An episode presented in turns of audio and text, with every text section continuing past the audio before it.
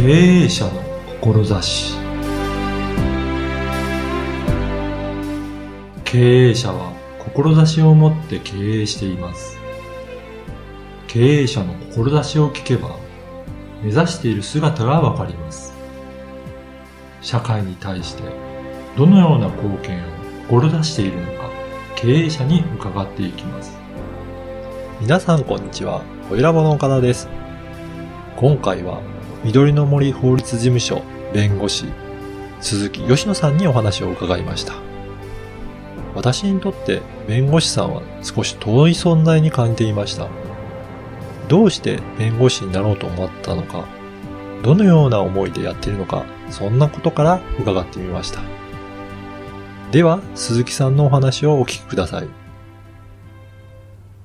本日は、緑の森法律事務所弁護士の鈴木吉野さんにお話を伺いたいと思います。鈴木さんよろしくお願いします。よろしくお願いします。はい。あの、弁護士の方って、はい私、どういったことをやってるのか、まだよくわからないので、まあ、基本的なところからちょっといろいろお話を伺いたいなと思うんですけど、はい。そもそもええ弁護士になろうと思われた、なんかきっかけとかありますかね？私の曽祖父が弁護士だったので、はい。あの、弁護士ってどういう仕事って小さい頃聞いてたんですけども、はい。まあちょっと友達から相談を受けた時とか、自分の化粧品を買った時のちょっとした問題とかが起こった時に、あ,、の、ひいおじいちゃんが生きてればなって思ってたんです。はい。まあ、聞けるかなっていうそう感じですね。そうそうそう、ちょっとこう、ただで聞けるみたいな人ががいたらよかったのになと思いきや、あの、まあ、大学生の時は全くそういう、あの、考えは浮かばなかったんですけども、OL になった時に、はい。ふと、ひいおじいちゃんじゃなくて、自分が弁護士になっちゃえばいいじゃないかと、あひらめいてしまいまして、はい。でそれで、あの、OL になったらお給料ももらえるし、予はい備校行くお金も捻出ができるので、それで、あの、本格的に目指そうと決意しました。あじゃあ、その、もう社会人になられてから、はい突然思い立って、じゃあ弁護士の勉強を始めてあ、そういうことです。それから取り始めたんですね。はい、はい。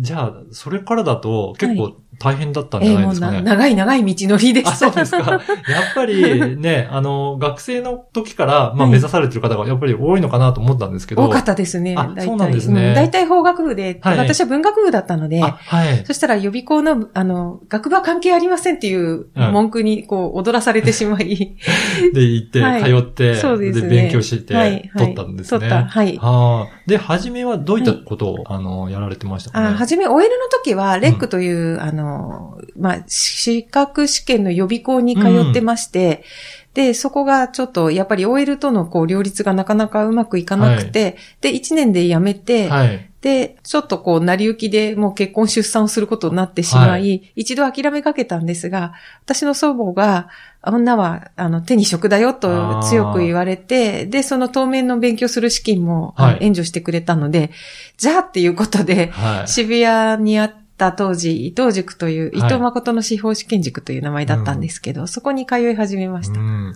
じゃあそこで司法試験の勉強して、はいで、もう、じゃあ今のお話だとええ、出産もされた後そうですねからなんですね。じゃあ子育てしながら勉強してたっていうことですか？はいはいはいじゃあ余計になんか大変だったんですかね。でしたね。普通ね、はい学生さんだったらそれで勉強に集中まあねできるところを、24時間勉強できる環境っていうのはね、ね私にはなかったですね。そうなんですね。はいでも、やっぱりそういった弁護士を目指そうというふうな思いはあったんですかね？そうですね。やっぱり人を助けるという仕事が魅力的だったので、あの、なんかこう、企業のための、企業の利益のために働くっていうよりはい。やっぱりこう、人と人との交わりで、こうんう、人を助けるっていうことが、こう、実現できるのはすごく快感はい。だろうなと思うところもありまして、はい。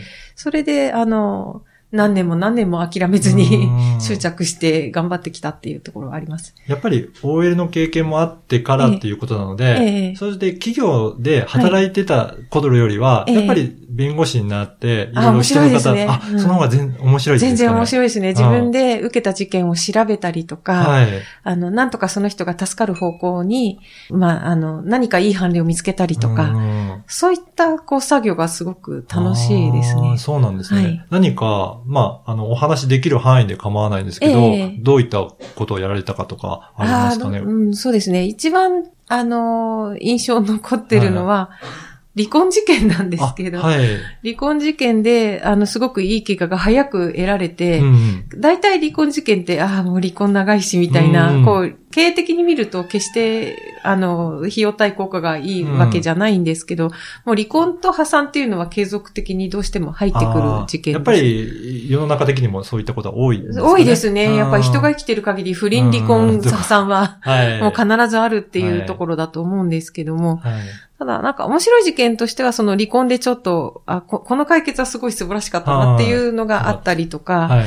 あと、あと意外と破産事件は、はい。あの、自殺寸前の人あが、ー。あの、すごく元気になっちゃったりとか、そうなんですね。そうですね。なんか、破産って割とこう、あの、極端に言っちゃうと、はい。あの、かの大手事務所みたいうん。に、もう事務員レベルに丸投げっていうところも多いんですけども、ただ、やっぱり、それでも社会的な役割を果たしてるのかなっていう気はします。あの、うん自殺寸前みたいな追い詰められた人が、うんもう依頼した途端で、ああ、楽になったっていう人は結構いらっしゃるので、それ、やっぱはいり、気持ち的にも楽になるんですかね。なりますね、やっぱり。もう預けちゃうから。で、あそれで、あの、弁護士費用を払わないまま放置とかいう人も 実はいるんですけど。ーやっぱり自分一人で経営者の方ってええ抱え込んじゃって、ええでどうしようってずっと悩んでるといころをますね。もっと早く来ればよかったって皆さんおっしゃいますあ。そうなんですね。うん、なんかいろいろほら、例えば、なんかうん風俗とのトラブルで、はい。ずっと苦しい思いしてたとか、あとはい恐喝されてたとか、はい。だいたい違法行為やってる相手方に対する対応だったら、もう弁護士がパンと署名を送って窓口になっちゃえば、うん自分がこう恐喝した事実とかが、うこう、後ろめたく思って怖くなるので、だいたいやむことが多いんですよね。もう、弁護士さんが入ってるっていうだけで、相手は、うん。まあやらなくなる。やらなくなることもある。多い。でも、そういう変な人に手貸す弁護士もうん。いるの、で、勝ち目のない請求訴訟を起こしてくるとか、その結局見立てが悪いのか、うん。もう負けるけど起こしてくださいって言われてご依頼を受けるのかはちょっとわかんないですけど、はい。まあ自分だったら負けるよっていう裁判は絶対起こすっていう依頼は受けないので、ちょっとそこはわかんないですけどね。でも、やっぱりそうやって、うん。自分で悩んでたことを相談して、何か解決の糸口が見えてきて、うんうん。言うと、やっぱりその人も安心して、そうそうそうそう。喜ばれますね。すごく元気になるっていうのもわかりますね。うんそうですね。うんやっぱりそうやって人のことを助けて、ええその人が良くなっていきたいっていう思いが。強いんですかうね。んだから離婚するにあたっても、うんもうどうしても離婚したい、慰謝料欲しいとかって言っても、うん旦那さん死んじゃったらうん悲しくなるって聞いて、ちょっとはって言ったら、じゃあやめ、離婚をやめた方がいいっていう話に持ってっちゃうこともたまにあります。あーやっぱりその人のことを考えて、どうするのが一番いいの一かって。いう番。経済的とね、うんうん精神的な計りにかけて、うんまあ DV とかだともう早くやりましょうってことになるんですけど、なかなかあの、そこは、うん、あの、DV とかじゃなければ、はい。経済的にやっぱりシングルマザーで子供育てていくってすごく大変なので、うん。そこをちょっと、あの、説明してあげて、うん。あの、まあ、どうしてもそれでもね、あの、旦那さんが一緒に住むことでう、ん。精神的な、こう、重荷というのがうん。取れなければやりましょうかっていう話はします。やっぱり、もう、どうするのがいいとかっていうのは、もう決まってるものじゃないから、そうそうそうその人がどういうふうに感じるかっていうのは、やっぱり一番重視しながら、そうですそうね。言って、その方の話を聞いて、うん。じゃあどうやっていきましょうかっていうのを相談して決めていくっていうことなんですね。うん。やっぱりその人との、人と人との関係っていうのが一番大切なそうですね。こう、ところですかね。結果的に一番いい結果が得られるっていうのを、まあ一応私は、まあ離婚もそれなりに経験があるので、あの、まあ自分じゃないですよ。はい。で、あの、一応こういうパターンとこういうパターンっていう説明は結構丁寧にしてきてるつもりではありますじゃあね。い、いろいろな事件とか、そういったこ事象を経験されてるので、そうそう。いろんなタイプのパターンが、そうですね、はいありますから、はい。はい。あの、特に、じゃあ、ええ。専門としてるような分野とかっていうのは、ええ。なんかあるんでしょうかね？今は、うん。あの、まあ、幸いちょっと顧問先とかも増えたので、はい。だいたい3分の2ぐらいが、あの、顧問先のお仕事をいただいてて、はい。で3分の1ぐらいはまあ民事訴訟とか、うん。家事事件とか、うん。まあ、細かい破産とか、そういうものを、あと貢献申し立てとか、うん。そういうことをやっております。あ、そうなんですね。はい。やっぱりそういった中で、ええ。まあ、先ほどからありましたように、ええ。やっぱりその人たちを寄り添って、まあ、ええ元気になるとか、その人たちうにどうしてもらいたいかっていうところを、やっぱり真剣にそこを考えて対応してるってそういう、ですね。そこを重視されてるのがはいそこが一番大事だと思います。やっぱり弁護士で、じゃあ大切なことってう、ん。どういったところを大切にして、ええ。なんかやられていますかね。信頼関係ですね。ああ、あ、やっぱりクライアントさんとの、そうですね。信うん。